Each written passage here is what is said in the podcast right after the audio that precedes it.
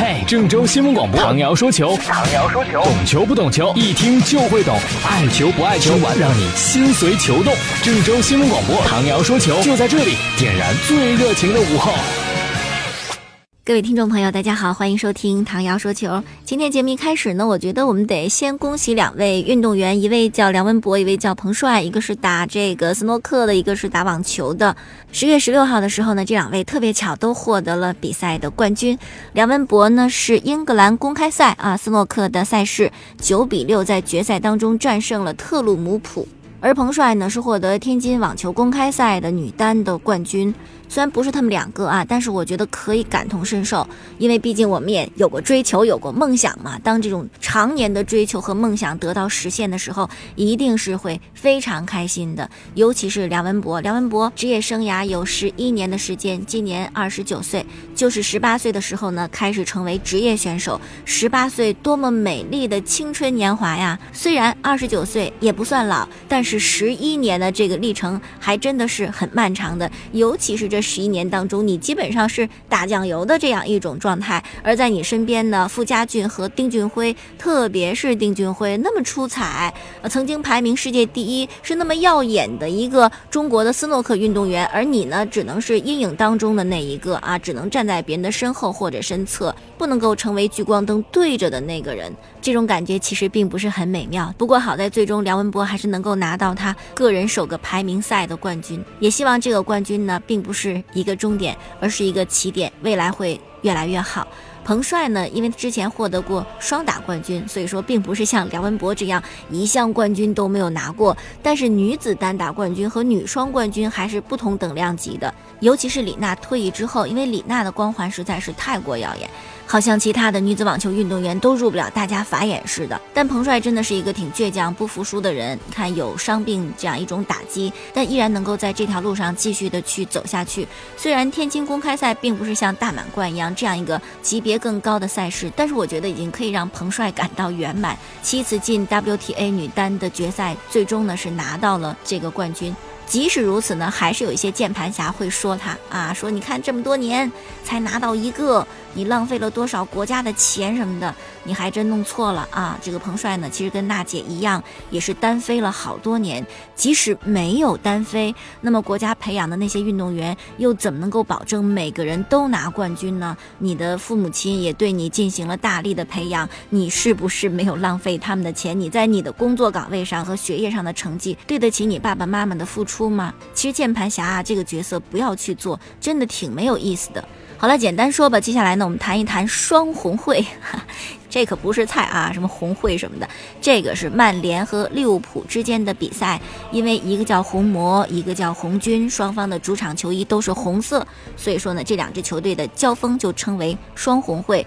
昨天呢，这个伊布呢是错失良机，德赫亚呢是拼命救险。最终，曼联和利物浦是零比零战平。可以说，德赫亚的表现是最棒的。如果没有他的精彩扑救，估计曼联也会城门失守啊！而且在双红会交战的历史上，德赫亚屡有非常精彩的扑救的。曼联呢，在客场很艰难的平了利物浦，那穆里尼奥肯定还要承受很大的压力呀！啊，尤其比赛之后有一个统计啊，说这个红魔曼联的控球率啊，只有百分之三十五。这就创了一个记录了，就是英超从二零零三年开始统计控球率以来呢，曼联在联赛当中控球率最低的一次，低于之前所有比赛。到了这个赛后的发布会上，有记者就问穆里尼奥：“你看你们曼联的控球率多惨呐，你这总是摆大巴这种战术怎么能行呢？”啊，对于记者的这个质疑呢，穆里尼奥是强力的反击。他说：“你们这样质疑我，那利物浦的控球率百分之六十五，全场才有两脚射中球门，控球率顶啥用啊？他们控得多，他们怎么不赢比赛呢？”说完之后啊，这个穆里尼奥就离开了发布会现场。但是不成想，转眼功夫穆里尼奥又回来了。为什么回来了呢？因为他来纠错了，特别硬气的对记者说：“我们的人统计了，我们不是百分之三十五的控球率，我们是百分之四十二，你们是错的。”其实穆帅目前这种处境啊，就是希望太高。当时一说穆里尼奥要执教曼联，就觉得这赛季的冠军就非曼联莫属了。没想到除了三连胜的开局之后，越打越糟，越打越糟。呃，特别是一些战术啊，因为穆里尼奥他起家发家的看家的本领，那就是这防守足球啊，百达巴。这个跟曼联的传统呢是有冲突的。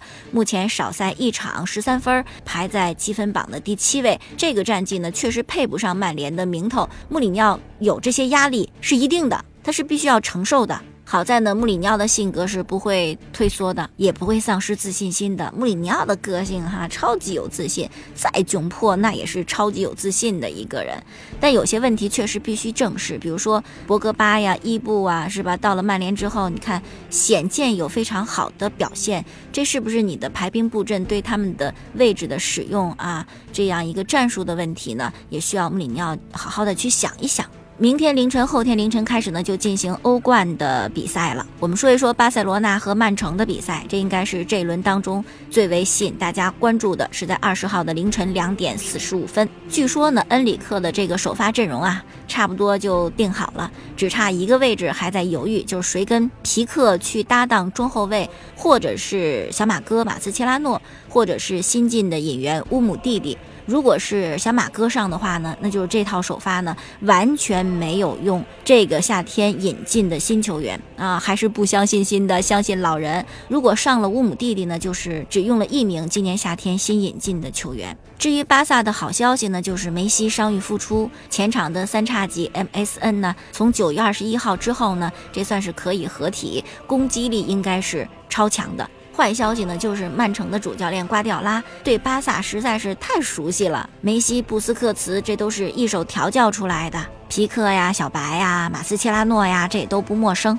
而且呢，人家瓜帅呢是一战术大师，从战术素养这方面来讲，确实要比恩里克强。但是呢，在瓜迪奥拉离开四年之后，巴萨现在的踢法确实越来越难以见到瓜迪奥拉留下来的这种印记啊，整个其实变化还是很大的。所以说这场比赛才值得这么期待嘛。巴萨呢之前有过一段小风波，什么事儿呢？就说巴萨呀出内鬼。内鬼这个谁都不喜欢啊，尤其是更衣室出内鬼，这就问题太严重了。因为更衣室啊，其实是一个绝对的禁地啊，不是任何人就能够进来的。而更衣室所说的各种话啊，这个关于比赛的各种信息，更是不能够让外界人知道的啊。可是不成想，对门兴比赛的时候呢，这个巴萨的战术布置啊，竟然泄露了，被媒体都给登了出来。于是呢，说恩里克特别恼，发誓要抓到这个内鬼到底是谁。但其实特别难找着到底是谁。之前穆里尼奥在执教皇马的时候不就是吗？一口认定卡西利亚斯是更衣室的内鬼，把他给冷藏起来，把他给冷藏起来。但是你最终也没有证明就是卡西啊，甚至很多人觉得这就是穆里尼奥弃用卡西的一个幌子啊，拿这个做个借口。太难找了，队员都在听你的战术布置，谁转眼说出去一两句的，你能找着是谁吗？啊，有心无心的，这都特别不好说。当时就觉得，哎呦，这个事儿会不会让巴萨内部感到慌乱呢？啊，出现不稳定啊，等等的。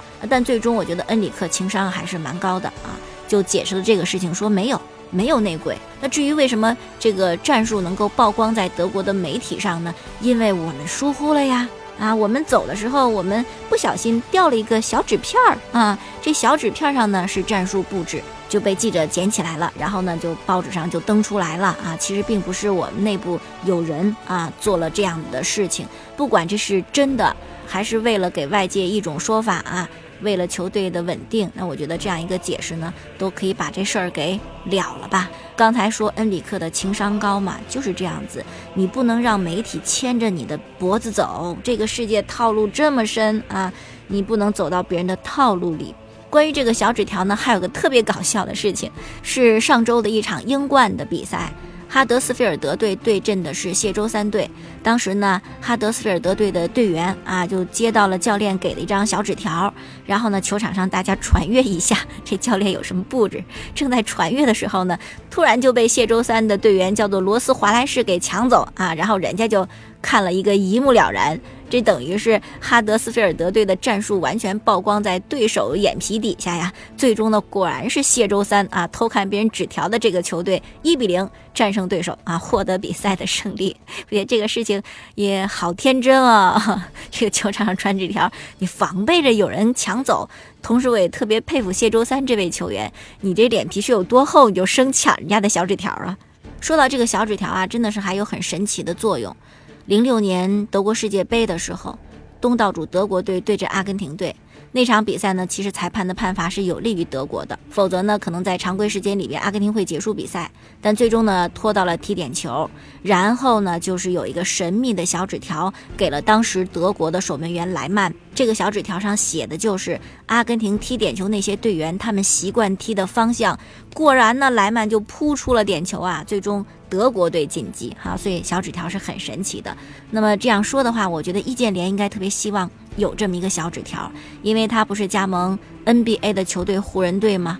但目前呢，还在为进入十五人的名单啊进行努力。十五人的名单已经确定了十四个，就差最后一个了。易建联、慈世平和托马斯·罗宾逊三选一争这一个名额。之前易建联四场季前赛上了两场，一场呢是四分四个篮板，一场是四分零个篮板。还有两场呢是闭上关啊，没有给上场的机会，数据其实并不出色，尤其是作为内线球员，湖人要的是什么？是吧？你得抢篮板吧？啊，你篮板一场比赛一个都抢不着。中远投呢是易建联的强像，但是好像也没有显现出来啊。今天苏群的微博就写了这么一句话，说这个湖人的主教练沃顿说啊，易建联、慈世平和托马斯·罗宾逊三选一。而且还说呢，昨天沃顿狠狠地表扬了托马斯·罗宾逊。哎呦，这好像不是个好消息，是吧？表扬罗宾逊，说明他更出色一些。出色的话，更有机会进入到最后的十五人大名单。但是呢，咱们也要有一种乐观精神。我们不妨这样想一想：因为要裁掉你，所以呢，安慰你，我才会表扬你。哈，有没有一种情况，真的是这个？我越是表扬你，说明我不要你的可能性越大。但是呢，这通常好像是我们的做法。作为美国人，他要不要这么迂回，这不得而知啊。我们只能祝愿易建联抓住最后的机会吧，最后这一周的机会，打出好的表现，力争呢能够拿到一个保障合同。好了，今天就说这么多。收听往日节目回放呢，可以登录到蜻蜓手机客户端，搜索“唐瑶”两个字，在晚间的二十一点零三分，还可以继续收听晚间版的《唐瑶说体育》。明天我们再见。